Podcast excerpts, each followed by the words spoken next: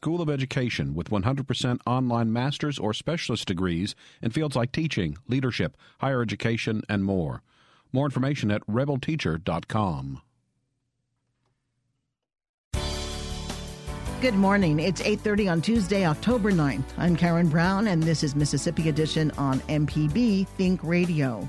On today's show, a Mississippi family is searching for answers after losing a loved one while incarcerated. We'll hear their story. Then find out how your family can financially prepare before a storm strikes. And tips on when and why high school students need to complete the FAFSA. The more that we can get it out there for the public to understand that these things need to be done, hopefully we get more students to college in Mississippi. That's all coming up. This is Mississippi Edition on MPB Think Radio.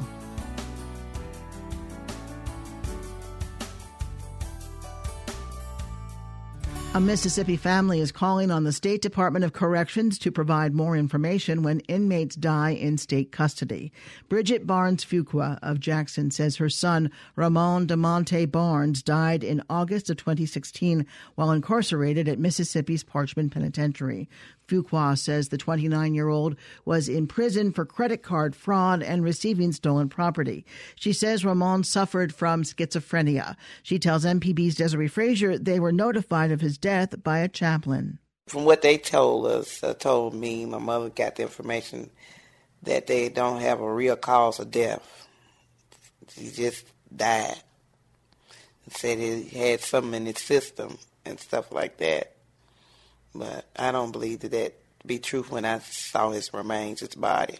Did anything stand out when you were able to view his body? I had took pictures of him, and his left side, his eye was like it had been, like you could tell from the shrinkage, like it was swollen, and it went down. And you could see the residue, and it's like bruises on his body, and his hand was like he was fighting to um, to defend himself. How did you find out that he had passed? The chaplain called my mother early, August the 30th, and they called me at work. Did they provide any information? What did they tell her? Do you know?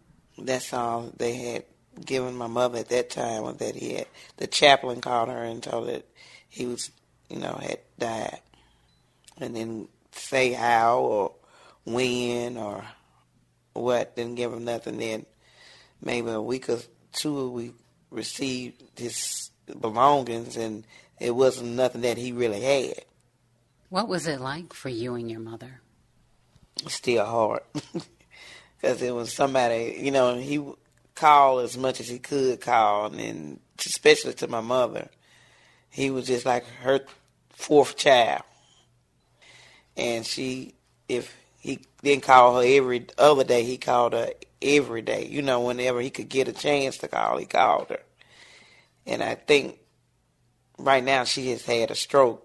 You know, because she had that was like her reason for living or doing a lot. You know, because she always took care of him, and we was always grown and then more independent.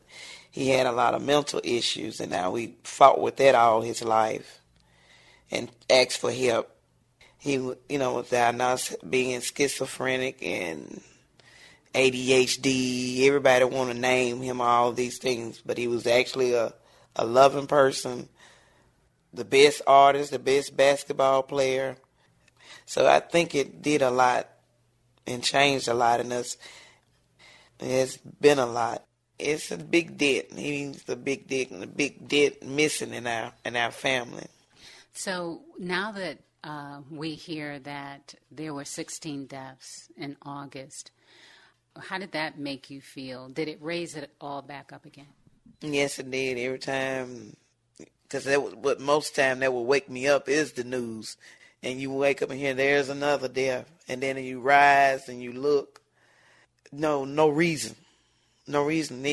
It's frustrating because I'm feeling what that family feeling, not knowing and I could just sit and open my phone up and look at my son and see this, and you telling me no cause of death, that information don't, it's not the whole truth. Bridget Barnes Fuqua. The family hired Jackson attorney Rhonda Cooper because they felt stonewalled by the state medical examiner's office. Cooper says the autopsy report conflicts with what they saw. She tells our Desare Frazier how she got involved. Well, the initial call came from Mrs. Lorraine Barnes, um, Ramon's grandmother, in her efforts to get a completed death certificate. She had been trying to get that for several months in the end of 16 and even the beginning of 17 and just was feeling as though she was getting a runaround from the medical examiner's office. So she called me to ask for that assistance. So I think it was January 7, 2017 that I got involved, starting with calling the coroner in Sunflower County and then moving on to the medical examiner's office and even making calls to vital records to see how we would go about getting a completed death certificate. And what happened after that? What were you able to get? Well, we did get a death certificate. Um, the original death certificate stated Ramon's cause of death is pending, only for the amended one to say undetermined. So that still didn't give the Barnes family any answers. So we knew that if we could get subpoena power, we could at least get from his records the Department of Corrections. So we had to open up his estate here in the Hinds County Chancery Court, and that court issued us the subpoena to issue on to the Department of Corrections. And it took us several, several months to get the records. And I'm not sure, you know, if they knew that there was a time frame because there's only the one year statute from the date of the incident that we have to bring an action and waiting on the records and then reviewing them, we were outside of that statutory period. That was a year? That well, from the year that we we made we got the records, excuse me, we got the subpoena in June. We didn't get the records until September. And so our time had lapsed by the time we got the records. And what is your concern at this point? Well, still no closure for the family and the impact that Ramon, not only his death, but the way in which the family came to know of his death, what they found when they saw him, our investigation to find out more, and we're still without answers as to how he died, uh, what caused him to die. Was it a fight with an inmate? Was it a fight with some of the personnel? And there's no one to provide those answers. And so, in your investigation, you got the pending investigate, um, the pending certificate then you got a certificate. An amended death certificate that changed the cause from pending to undetermined. And you got an autopsy. We do have an autopsy, and the thing that was so glaring for the family was that it specifically indicated that there was no evidence of any traumatic injury. And that's totally contrary to what the family saw and what I saw with the pictures that his mother provided me. He did suffer trauma surrounding his death. What do you want to come out of this? Because the case is over. She can't go any further, right? That's correct. There's nothing they can do in terms of compensation um, from the state. But because these deaths continue to happen, when we got when I got involved in 17, there had been 18 deaths in a very short period of time in 2016, s- specifically at Parchman. Now I know the deaths that you all have covered in August were at all the facilities, um, but for the governor and the commissioner to say, you know, I guess incarceration, death is a consequence, but Ramon did not have a death sentence. He was only to stay four months, and he may have even been eligible for early release. So there has to be some liaison, perhaps, or somebody that's engaged with the community to seek answers from the department to provide to the families because to just think, well, you know, and a lot of people, a lot of families do give up on their family members when they're incarcerated, but that's not every family. And if your loved one does die in the facility, I think the department owes an explanation to conduct its own investigation, if but for no other reason, to give a definitive cause of death and to bring some proper resolution and closure for the families. The commissioner has gone on record saying that most of the cases, the uh, 16 deaths, were natural causes and two are under investigation as homicide. The department feels as though they have provided all the information they can uh, at this point without uh, toxicology reports and autopsies. Well, we've got the benefit of an autopsy, we've got the benefit of a death certificate, and it's still inconclusive. And as I said, when we started our investigation, the office in 16, even before being contacted by the Barnes family, there had been 18 deaths in six months. Um, so now they're only multiplying. I mean, this is, you know, there's a national movement that's concerned about that.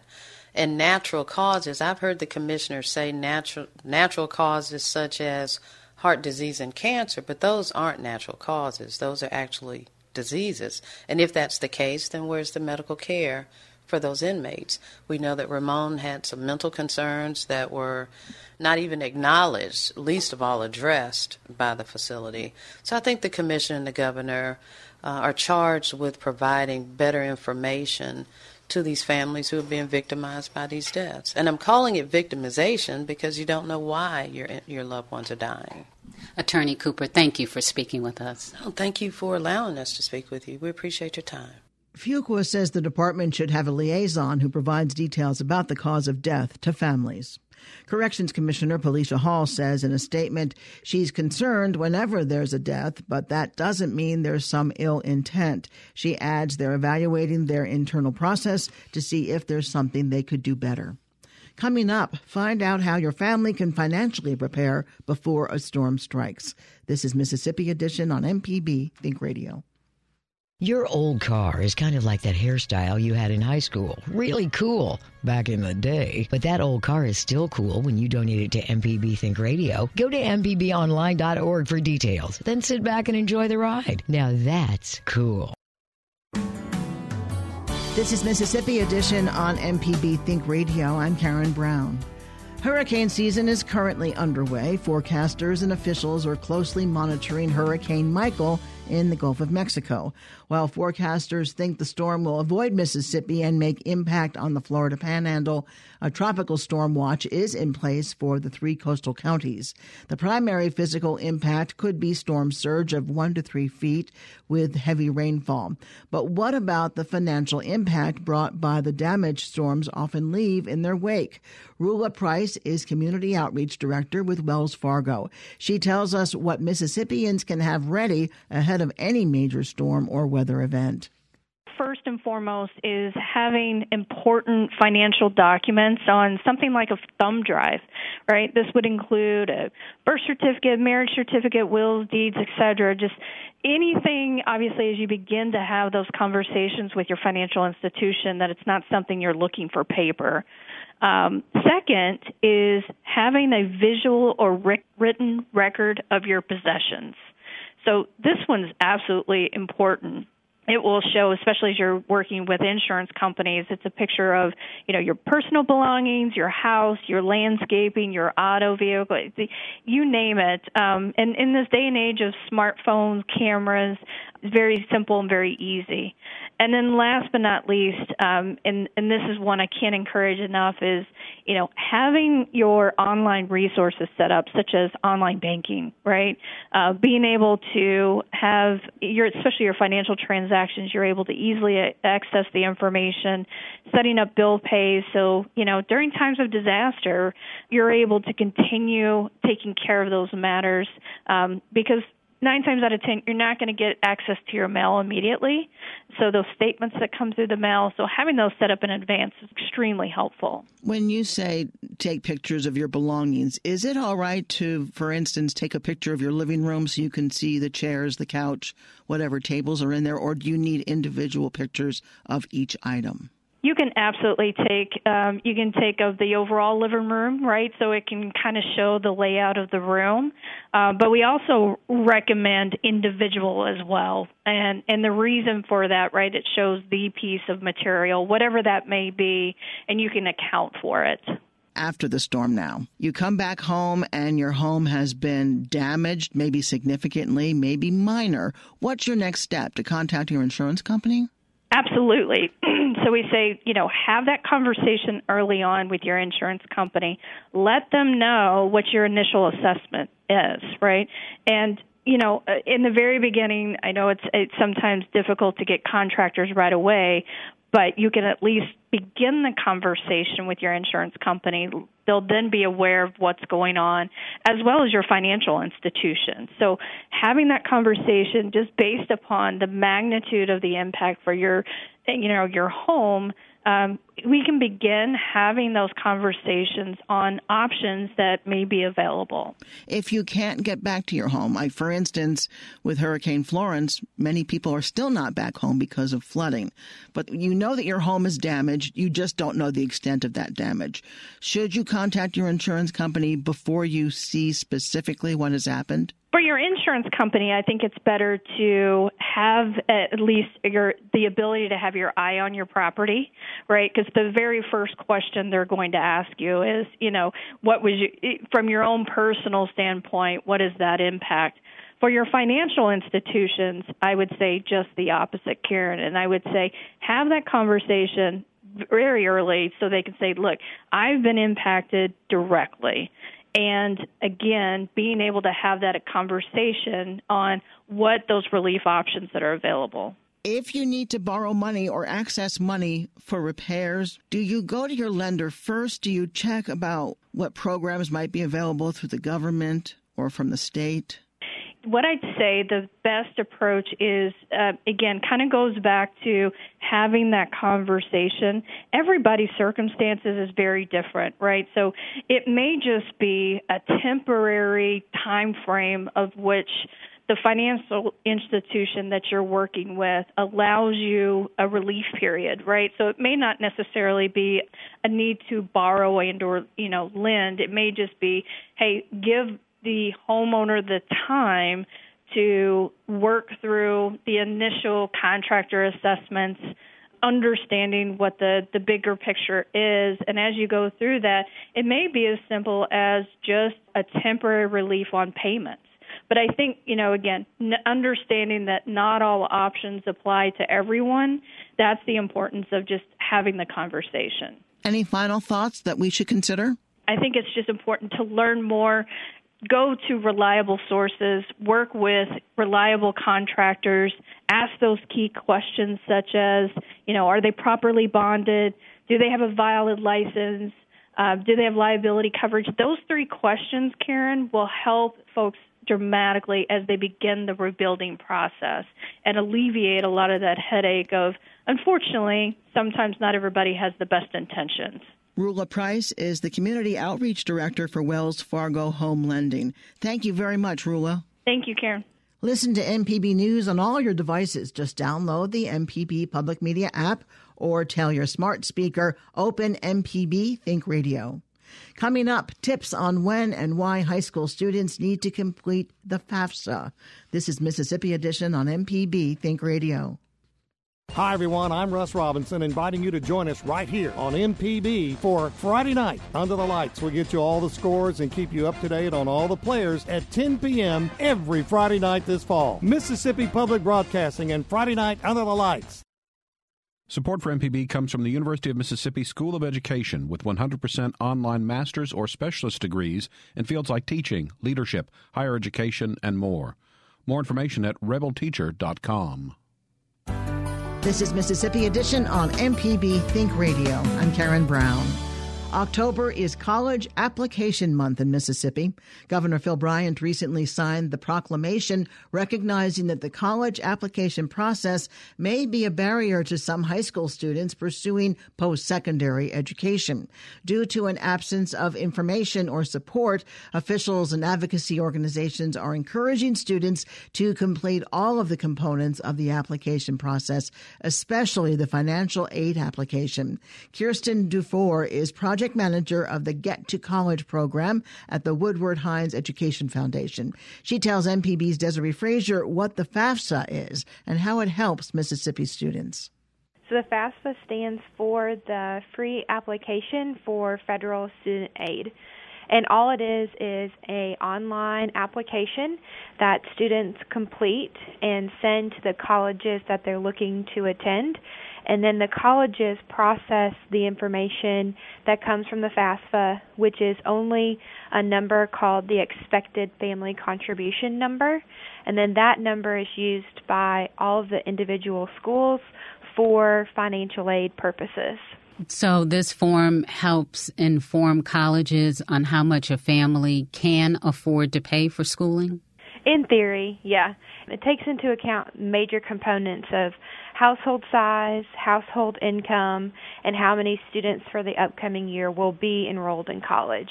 And those are the major components um, that that go into the FAFSA for that expected family contribution formula.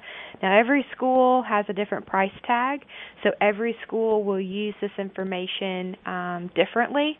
So, a more selective college, maybe a private school that's a higher price tag of maybe, say, $45,000 for their tuition, their housing, their meal plan, the total cost to attend that school is going to use this formula of cost of attendance minus that expected family contribution number equaling that student's financial need.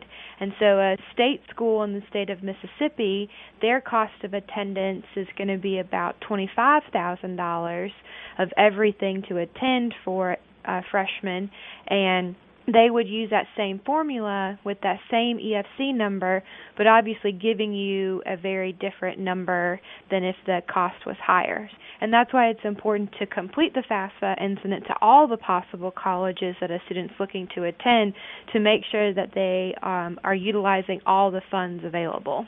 Why is this form so critical for students?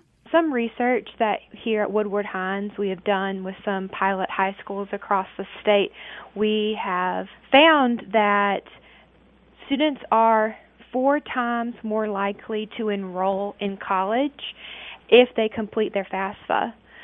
And we see that because so many students realize that there may be federal funds available, such as the Pell Grant, which is free grant money based off that student's um, expected family contribution number that they may get for free to attend a college. Um, that may also open up some money for the state. Um, Mississippi's Office of Student Financial Aid has some free grants available for students if they complete their FAFSA and their state financial aid application by deadlines. And so it opens up for students to see, oh, the barrier of the cost of college may not be as large um, after they've completed the FAFSA and get their financial aid packages than they thought. Students um, we've seen not even consider college because they don't think they can pay for it, but they didn't know that the gateway to get that money starts by completing that FAFSA as well as the application for state aid so they can see, wow, I may have several thousand dollars that will cover the cost of maybe the local community college's tuition that they didn't have any idea about before. And where can they find these forms? So the FAFSA can be completed at fafsa.gov, F-A-F-S-A dot G-O-V.